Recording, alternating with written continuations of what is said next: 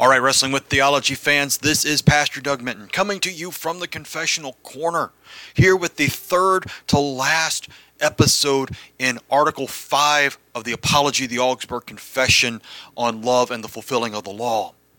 This week we look at paragraphs 213 through 234 as part one of what the Concordia, the Reader's Edition, calls Salvation is by God's Mercy. Because truly, as Melanchthon is covering this whole thing in Article 4 and Article 5, that everything about salvation is simply by God's mercy alone. And it has taken many, many pages, many, many arguments to be able to get to this point as a summary. So start looking at it from paragraph 213. Here, Christ's declaration also applies. So you also, when you have done all that you were commanded, say, We are unworthy servants. We have only done what was our duty. Luke 17:10. These words clearly declare that God saves by mercy and because of his promise, not that it is due because of the value of our works. But at this point, the adversaries play wonderfully with Christ's words. In the first place, they turn his words around and then turn them against us. Even more, they claim it can be said, if we have believed all things, say we are unprofitable servants. Then they add that works do not profit God, but works do profit us. See how the childish study of slick logic delights the adversaries. Although these foolish things do not deserve a response, we will still reply to them in a few words. Their reversal of words is defective. In the first place, the adversaries are deceived regarding the term faith. If faith would signify historical knowledge that the wicked and the devils also possess, the adversaries would correctly argue that faith is unprofitable when they said, When we have believed all things, say we are unprofitable servants.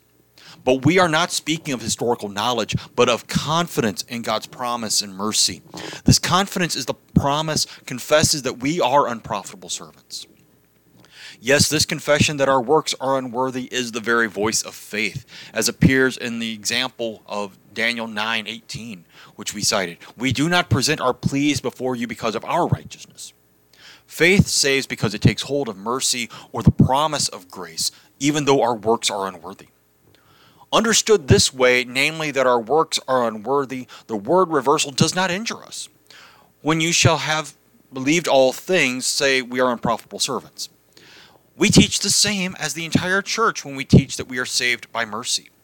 But if they mean to argue from these similar statements, when you have done all things, do not trust in your works, also when you have believed all things, do not trust in the divine promise, there is no connection. These statements are not alike. The causes and objects of confidence in the former statement are very different from those of the latter. In the former, confidence lies in our own works. In the latter, confidence lies in the divine promise. Christ, however, condemns confidence in our works. He does not condemn confidence in his promise. He does not wish us to lose hope of God's grace and mercy. He attacks our works as unworthy, but he does not attack the promise that freely offers mercy. Here, Ambrose says well grace is to be acknowledged, but nature must not be disregarded. We must trust in the promise of grace and not in our own nature. The adversaries act predictably and distort against faith the judgments that have been given on behalf of faith. We leave, however, these thorny points to the schools. The slick logic is plainly childish when they interpret unprofitable servant to mean that works are unprofitable to God, but are profitable to us. Christ does speak about that profit that makes God a debtor of grace to us, although it is out of place to discuss here about what is profitable or unprofitable. For unprofitable servants means insufficient, because no one fears God as much, loves God as much, and believes God as much as he should. Let us overlook these cold jokes of the adversaries. If they are ever brought to light, level headed people will easily decide what they should conclude. The adversaries have found a flaw in words that are very plain and clear, but everyone sees that confidence in our own works is condemned in this passage. All right, that's paragraphs 213 to 222 from this article.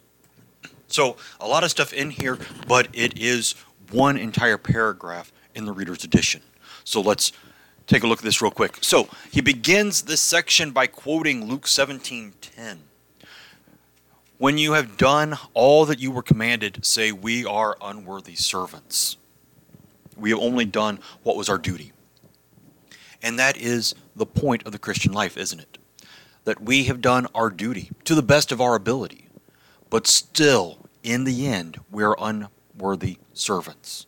We are not worthy of the grace and mercy that we have been given. We are not even worthy of the faith we have been given by Jesus in his death and resurrection. But he gives it to us freely anyway.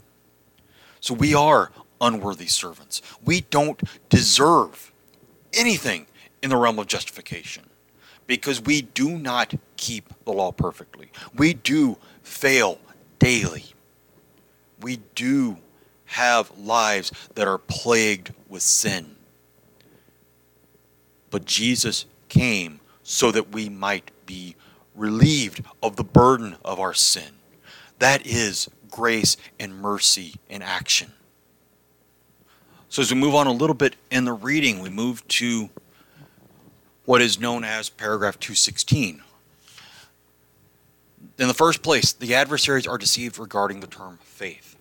See, the problem is back in the days of the Reformation, but also today in 2021, we use the same words, but we have different meanings.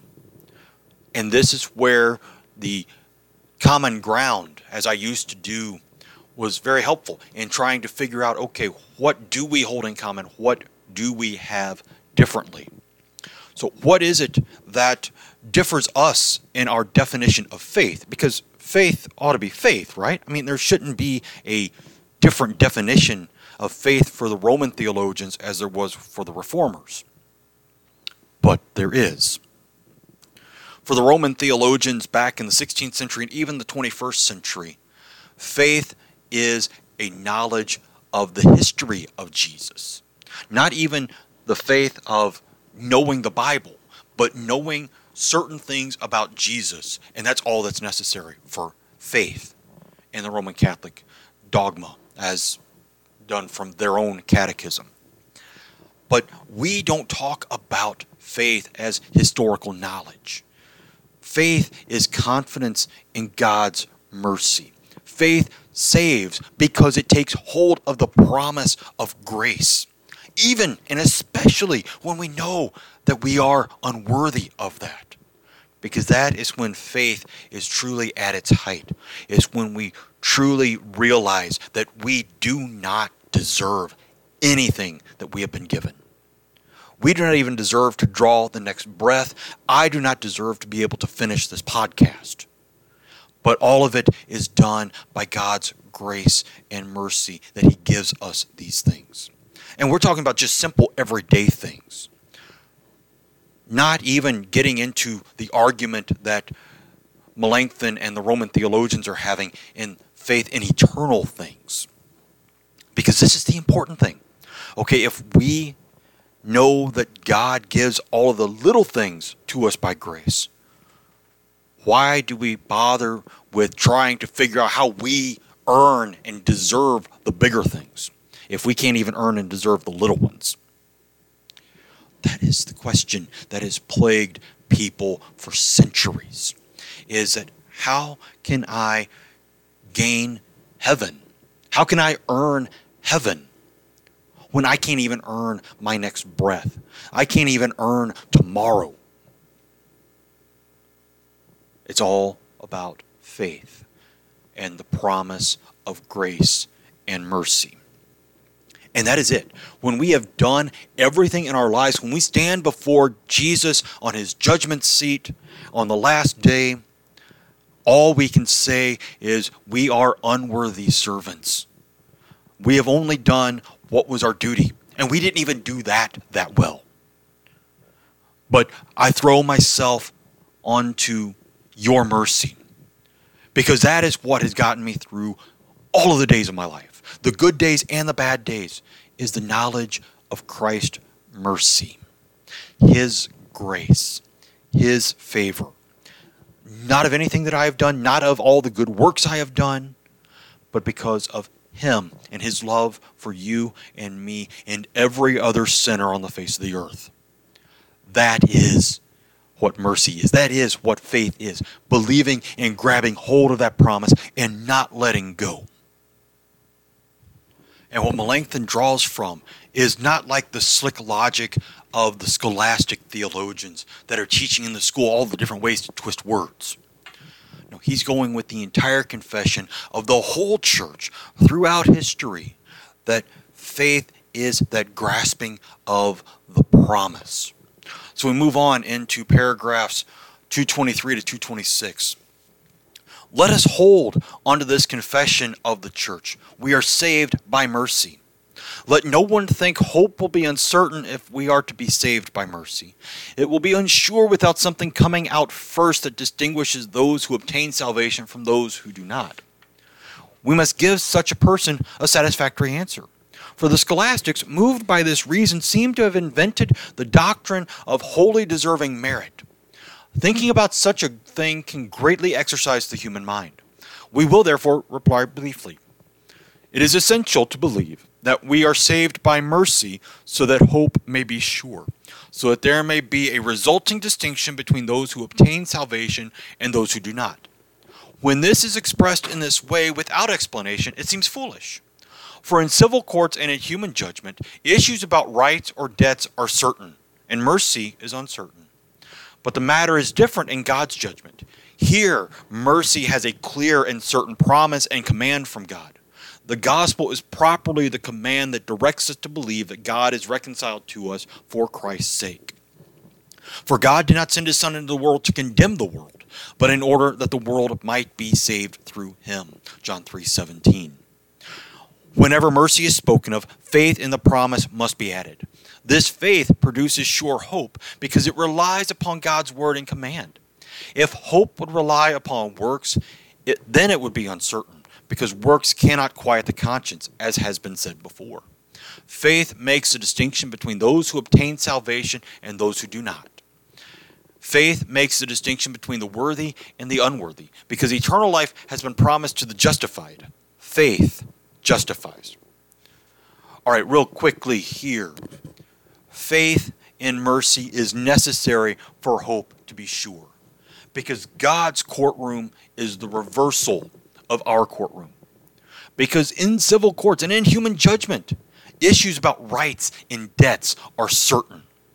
The works are certain in human judgment because we can see them, we can testify to them. But hope and mercy are not certain in a court of law. If you want to be able to be certain that the judge will be gracious to you, I'm not even sure that even if you were related to the judge, would they be merciful to you. But they will look at what is good, what is bad, and judge between that. God does not look at the good and the bad. He does not look at the works. He looks at your faith. Do you believe that He sent His Son into the world, not to condemn the world, but that the world might be saved through Him? Do you believe that? We often talk about John 3:16 being the gospel in the nutshell. But really, I think John 3:17 is even a better verse. Yes, God sent his son that everyone might have eternal life. But God did not send his son into the world to condemn the world. Jesus did not come to condemn anyone. He came so that we might be saved. He came that we might receive mercy that our hope for this life may be sure because we know that there is something after this life, that this world is not all that there is. But through his death and his resurrection, he has promised also to raise us from the dead, that we too might walk in newness of life in this world, knowing that there is a world to come where we will walk perfectly in him. So, faith makes the distinction between the justified and the unjustified, between the saved and the condemned. Whoever believes and is baptized will be saved, Jesus says in Mark 16 16.